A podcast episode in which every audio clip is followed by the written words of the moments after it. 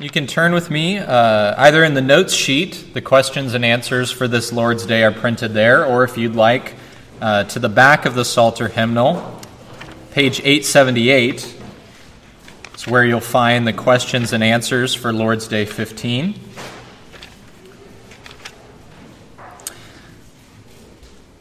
So I'll read the questions, three questions this week, and we'll all respond with the answers together.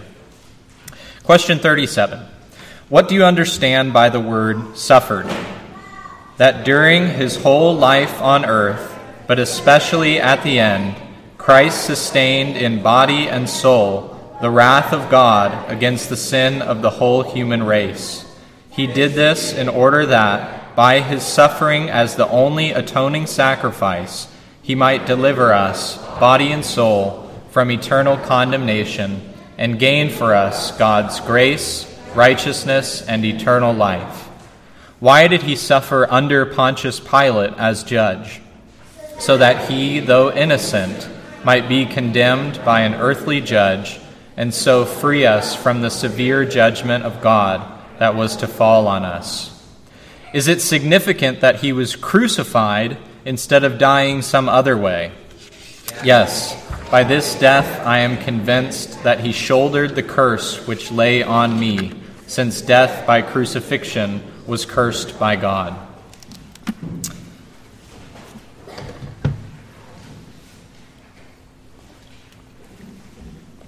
Well, as you can tell from those questions and answers we just read, we're actually going to do a bit of a thematic rewind from Easter. Uh, the Catechism is teaching us this week um, about Jesus' life of suffering, unjust trial, and death on the cross. So we'll be thinking about those questions we just confessed in conjunction with uh, a fairly large portion of the 27th chapter of Matthew's Gospel. So if you'd like to turn there, you can. Uh, I'm not going to read it all up front, we'll read it in sections as we go.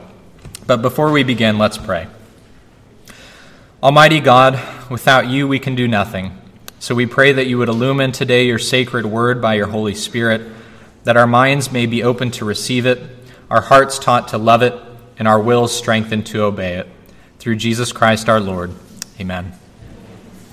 Um, in 2003, two men uh, named Ryan Ferguson and Charles Erickson were arrested on murder charges. Uh, Erickson pled guilty, but he testified against Ferguson even though Ferguson insisted the whole time that he was innocent. But despite the physical evidence that was lacking to tie Ferguson to the case, he was convicted and sentenced to 40 years in prison. Ten years into his sentence, new evidence came to light uh, that demanded a retrial. Uh, it, it threw Ferguson's, uh, rather, Erickson's testimony into question. The charges were ultimately dropped and he was released from prison. Stories like this are not uncommon. Since 1989, there have been over 1,400 exonerations like this. Sometimes innocent people suffer for crimes they didn't commit. The same is true of Jesus. He suffered an unjust trial and was wrongly convicted and sentenced to death. More importantly, he suffered God's wrath even though he never sinned. But there's a key difference between cases like Ryan Ferguson and the case of Christ. Jesus was not fighting the false charges, he willingly suffered. It was his mission to come to earth so that he could suffer and die. His great purpose was to deliver us, as the Catechism says, body and soul from eternal condemnation and gain for us God's grace, righteousness, and eternal life. And that main idea of this Lord's Day will come through as we look at Matthew 27 today. The first section we'll look at is Matthew 27 11 through 31. And this chunk of text sort of plays out in three scenes. The first scene we could call the trial of Pilate, which is verses 11 through 14. Now Jesus stood before the governor, and the governor asked him, are you the king of the Jews? Jesus said, You have said so. But when he was accused by the chief priests and elders, he gave no answer. Then Pilate said to him, Do you not hear how many things they testify against you? But he gave him no answer. not even to a single charge, so that the governor was greatly amazed. Now, why would I say that we could think of this as Pilate's trial? Isn't Jesus the one being tried here? Well, yes and no. Matthew refers to Pilate as governor three times, making it clear to us he has a position of authority. This is the state versus uh, a convicted criminal. This is Caesar versus Christ. And yet, in chapters 26 and 27, what Matthew does is illustrate the total betrayal of God's Son. From his own disciples to the Jewish leadership to the Roman leadership to the Jewish people to the Roman soldiers, everyone is conspiring against Jesus. And understood in that context, Matthew is the one putting all of these groups on trial as he writes his gospel. And that includes Pilate. But thinking he's the one in charge, Pilate asks, Are you the king of the Jews? Now, is this a serious question? Doesn't seem like it is. The tone seems to be rather, You can't be serious. Are you the king of the Jews? But despite Pilate's doubts, we know the answer. The truth is, Jesus is and he isn't. And that's what Jesus' reply communicates. At the base level, his answer is yes, he is a king and not only the king of the Jews, but of all creation, because he's God. But Jesus doesn't explain that here. So while he can't deny his kingship because he can't lie, he also can't answer with a simple yes. That would be an admission of guilt under the law, and he's not guilty. So he says, You have said so. Those are your words. He's saying yes and no. Then more accusations come, courtesy of the Jewish leadership who's there. And Pilate gets impatient. Are you hard of hearing? Don't you hear all the things they're saying against you? Get your head out of the clouds. Your life is on the line here. But to the governor's great amazement, Jesus doesn't answer. He doesn't act like we would. If you or I were charged with a crime we didn't commit, faced with the threat of execution, we would be fighting with everything we could against the false charges. We would be concerned with our lives, but Jesus is not concerned with his life here. He's concerned with ours. And then the action shifts slightly. Matthew gives us some more background information as we transition to what we could think of as our second scene of this first part of Matthew 27 the trial of the Jewish people.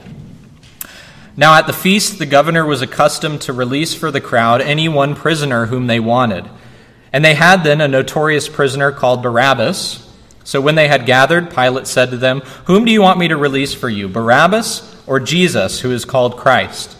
For he knew that it was out of envy that they had delivered him up.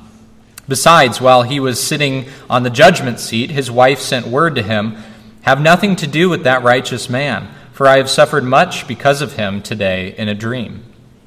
Now the chief priests and elders persuaded the crowd to ask for Barabbas and destroy Jesus.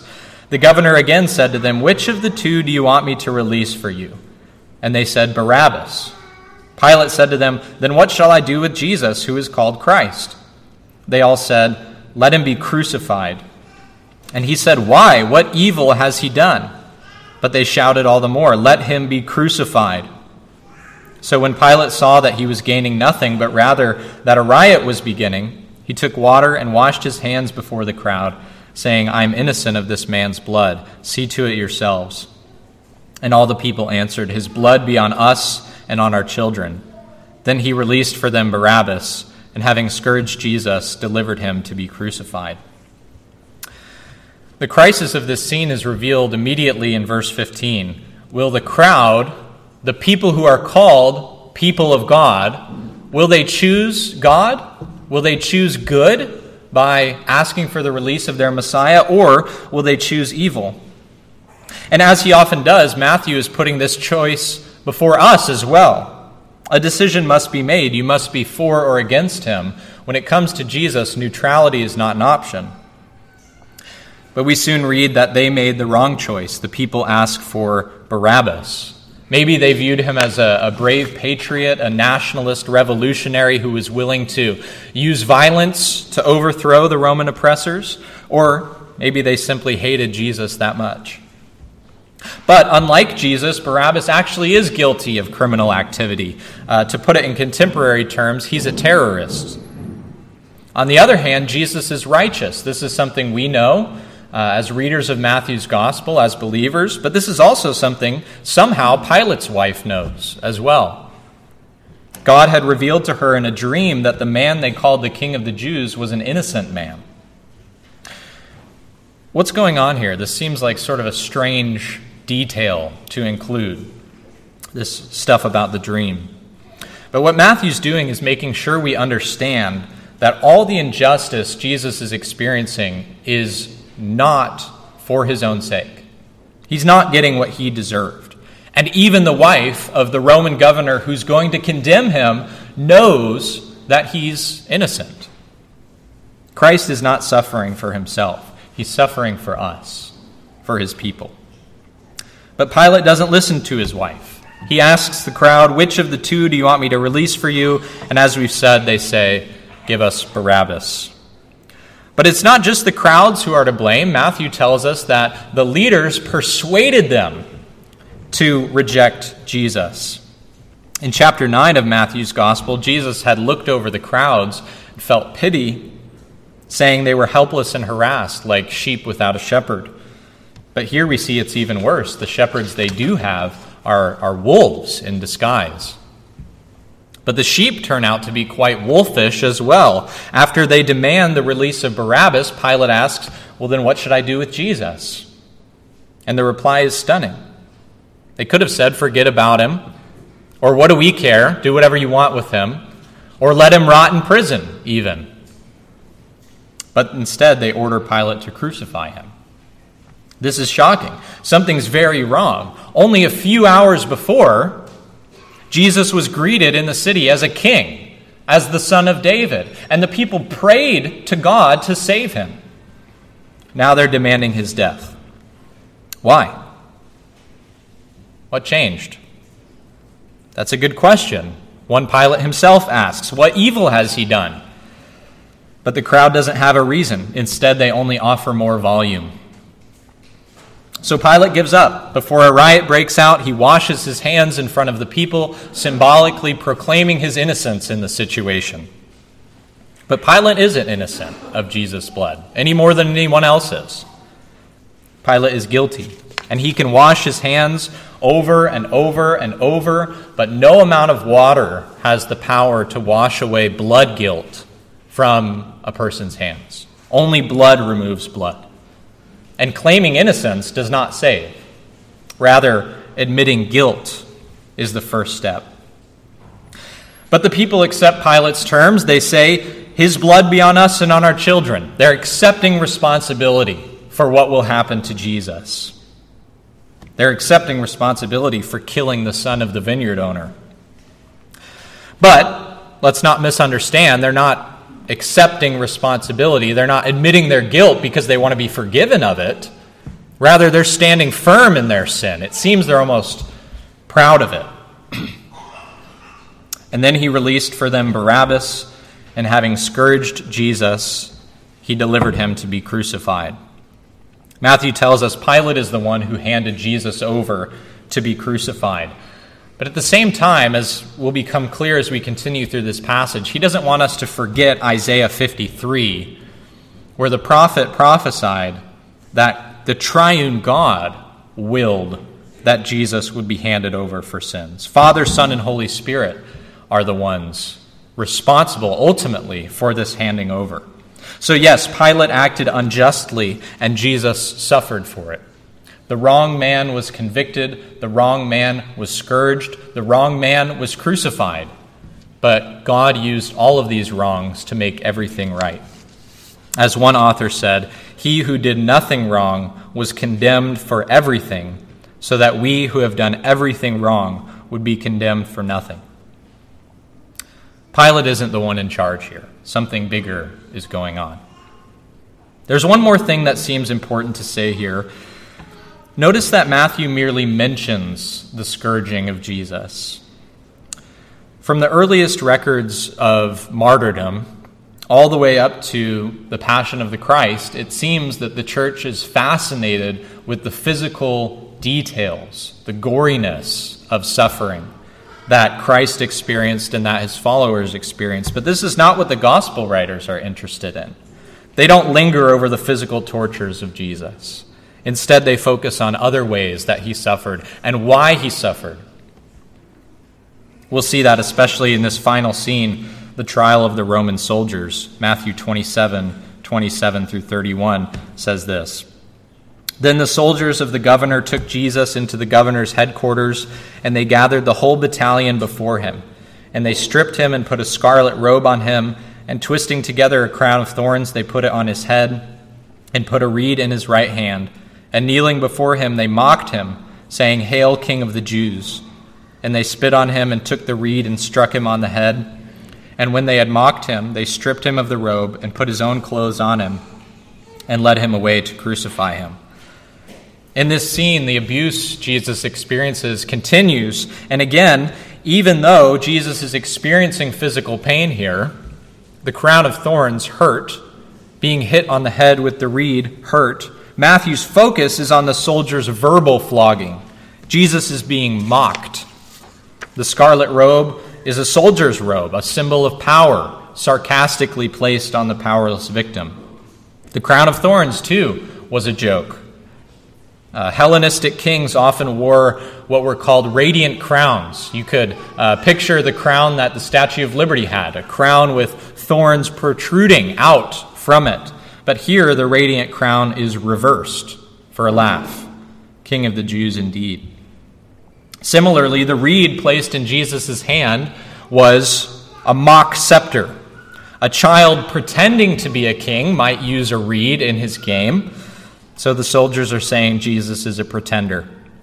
And finally, they kneel before him, uh, physically communicating the opposite of their true feeling. So, throughout this scene of Jesus suffering at the hands of the Roman soldiers, the focus is on jokes at Jesus' expense. And I think it's true that things meant to be funny are often the cruelest things that happen teasing the overweight child at school or the kid who, who doesn't fit in for whatever reason, making slights about someone's family or race or intelligence. Throughout this scene, jokes are the main instruments of torture, which is something we could reflect on in many ways, one of which being those of us who might think we haven't been persecuted for Christ's sake should think again. The New Testament prepares us to follow our Lord in earthly suffering, and here we see that mocking is included in that. So let's not be quick to dismiss social and, and verbal persecution as real. It happens, and it's painful. So if you've been on the receiving end of mean spirited mockery, so is Jesus. He knows what it means to be teased. He knows what it means to be hated. He knows what it means to be betrayed and left out. You can turn to him knowing that he understands and he sympathizes with your pain. And you can also turn to him for forgiveness because, as we all know, we're not just the mocked, oftentimes we're the mockers. So when you find yourself in the place of the soldiers, when you're the bully and the brute, Remember that he suffered and died even for those who caused his suffering and death. Come to him in faith, and he'll wash away your guilt with his blood. With our second point, we read about that blood being shed. But as the Catechism teaches us, and Matthew will show us, there's more going on at the cross than just bloodshed. Jesus is on his way to hell. Matthew 27 32 through 44 says this. As they went out, they found a man of Cyrene, Simon by name. They compelled this man to carry his cross, and when they came to a place called Golgotha, which means place of a skull, they offered him wine to drink mixed with gall, but when he tasted it, he would not drink it. And when they had crucified him, they divided his garments among them by casting lots. Then they sat down and kept watch over him there. And over his head they put the charge against him, which reads, this is Jesus, the King of the Jews. Then two robbers were crucified with him, one on the right and one on the left. And those who passed by derided him, wagging their heads and saying, You who would destroy the temple and rebuild it in three days, save yourself. If you're the Son of God, come down from the cross. So also the chief priests with the scribes and elders mocked him, saying, He saved others, he cannot save himself. He's the king of Israel. Let him come down now from the cross, and we'll believe in him. He trusts in God. Let God deliver him now if he desires him. For he said, I am the Son of God. And the robbers who were crucified with him also reviled him in the same way. So, with the help of Simon the Cyrenian, Jesus trudges to Golgotha, the place where he will be crucified. And if our topic today is Christ's suffering, if that's the main theme we're thinking about, it's easy to see how the crucifixion fits into that. But He's suffering even in unexpected ways before and during his being nailed to the cross. The wine he's offered is mixed with bitter gall. No doubt Matthew is thinking of Psalm 69, verse 12. They gave me poison for food, and for my thirst, they gave me vinegar to drink. This was not a gesture of kindness. Now, if we were reading the passage quickly, we might also miss the cross entirely. Remarkably, the crucifixion itself is reported with only one Greek word, and it's not even the focus of that sentence. Matthew's more eager to tell us what happens after Jesus is on the cross. The soldiers gambled for his clothes by casting lots. Again, Matthew's head is in the Psalter. Psalm 22 predicted this. They're dividing up my clothes among themselves, they're casting lots for my garments. Why is Matthew including these references to the Old Testament? Because the evidence against Jesus' messiahship was his crucifixion. How could the Messiah die? But the evidence for Jesus as Messiah was the prediction and the description of his crucifixion in the Old Testament. See, he can't be the Messiah. He was crucified, says the unbeliever. See, he must be the Messiah. His abuse was predicted down to the last detail, replies the believer. Who was right? Does Jesus' death prove he was a fraud, abandoned by God to die? Or does Jesus' death prove that he's the suffering servant sent by God to save the world? The question is before you today Who is Jesus? This is a question Matthew won't let us get away from. But he's not just curious as to what your thoughts might be on that topic, he's inviting you to answer rightly the way Pilate did, unknowingly. Over his head, they put the charge against him, which read, This is Jesus, the King of the Jews. Some have called this the gospel according to Pilate because even though he doesn't know what he's saying, he's right all who believe in Jesus, the Son of God, the Son of David, the anointed king, are Jews. Paul says they're circumcised in their hearts by faith. So, King of the Jews means King of believers. That's who Jesus is. That's what Matthew wants us to see. And then this king gets company. Two robbers, two terrorists like Barabbas, are crucified on either side of him more evidence that Jesus is the true Messiah. Just as Isaiah prophesied, he's numbered with the transgressors. It's becoming clear that everything Christ's enemies are doing to shame him is only a fulfillment of Scripture.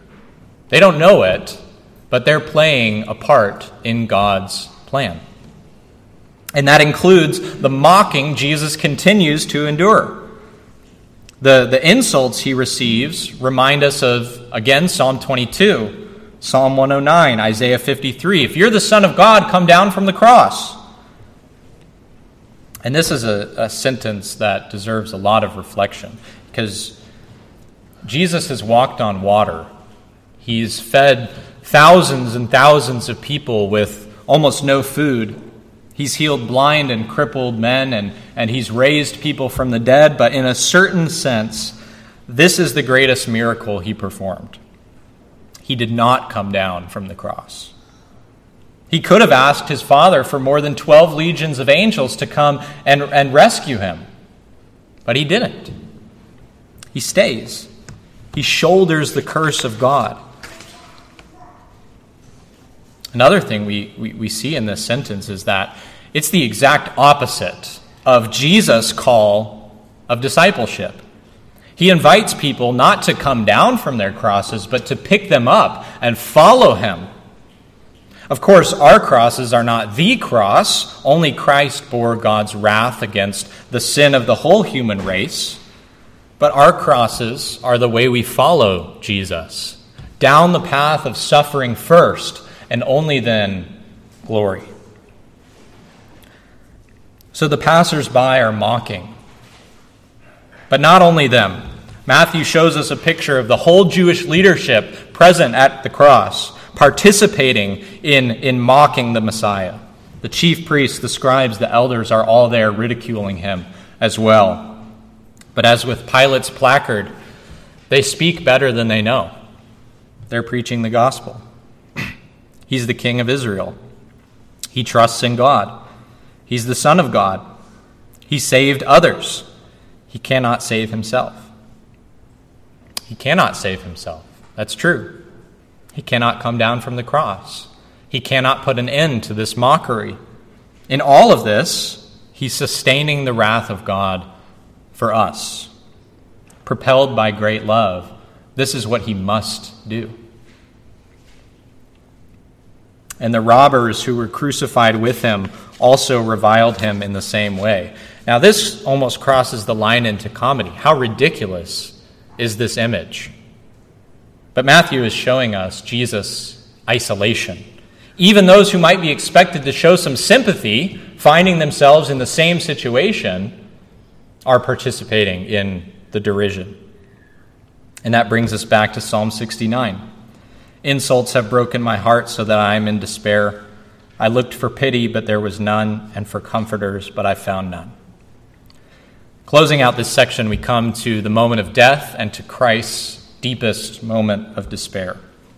Matthew 27 45 through 50 reads Now from the sixth hour there was darkness over all the land until the ninth hour. And about the ninth hour, Jesus cried out with a loud voice, saying, Eli, Eli, lema sabachthani. That is, My God, my God, why have you forsaken me? And some of the bystanders, hearing it, said, This man is calling Elijah. And one of them at once ran and took a sponge, filled it with sour wine, and put it on a reed, and gave it to him to drink.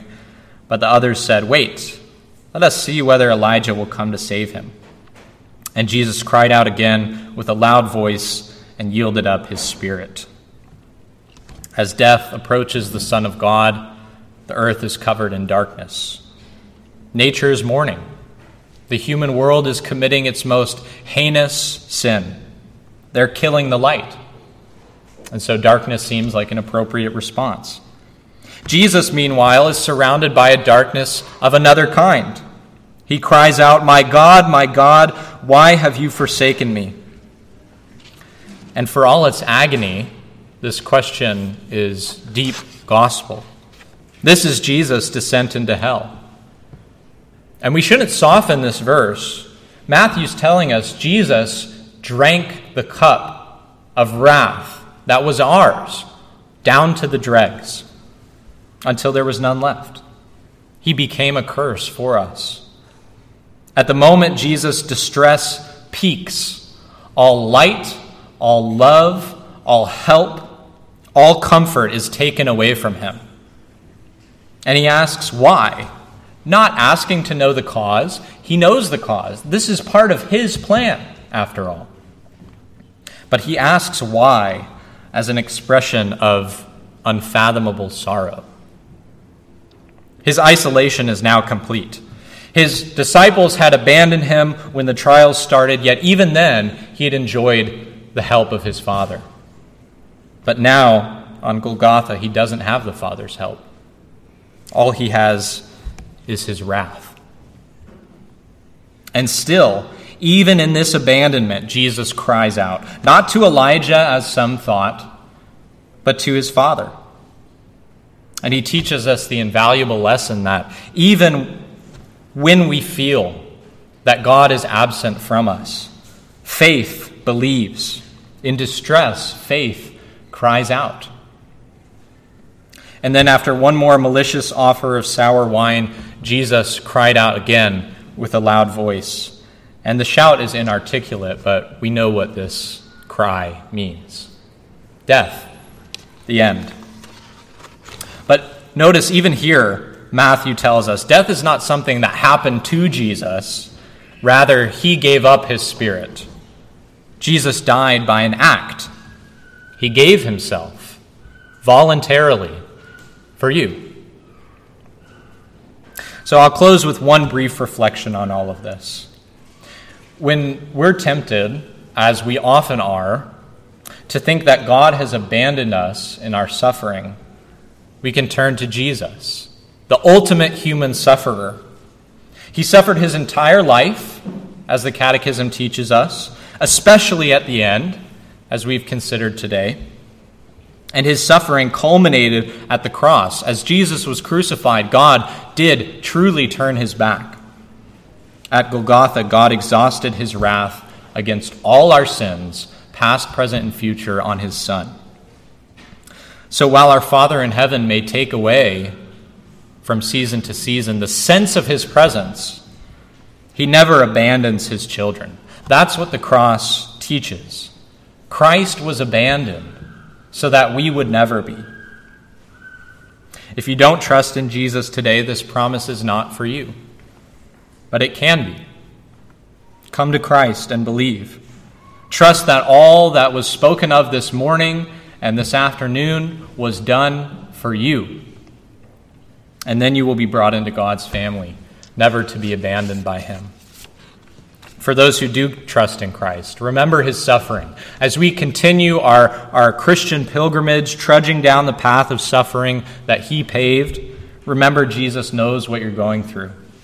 He's been there, he's felt your pain. And also remember that he's suffered something that you never have to the wrath of God. Friends, this is the gospel. Hear it, believe it, marvel at it. God's grace, righteousness, and eternal life are yours. Let's pray. Our God and Father, as we reflect on the events that led to Christ's crucifixion, we're reminded that your love for us is unwavering. You willingly gave your Son, and He willingly gave His life so that we might have everlasting life. As we consider the moment Jesus cried out and gave up His Spirit, we're humbled by the magnitude of your love and the depth of your mercy. In that moment of hellish darkness, Jesus felt the weight of our sins and shouldered all your wrath against them. He endured separation from you that we might be reconciled to you. So we pray for the strength to carry our crosses and follow you, even in the face of adversity. Help us always remember that you are with us, even in our darkest moments. Thank you for the gift of salvation for the hope that we have, not only because of Jesus' death, but especially because of his resurrection. It's in his name we pray. Amen. Let's stand and sing one final song of praise to the Lord. Number 369 in the Psalter hymnal Worship Christ, the risen King, number 369.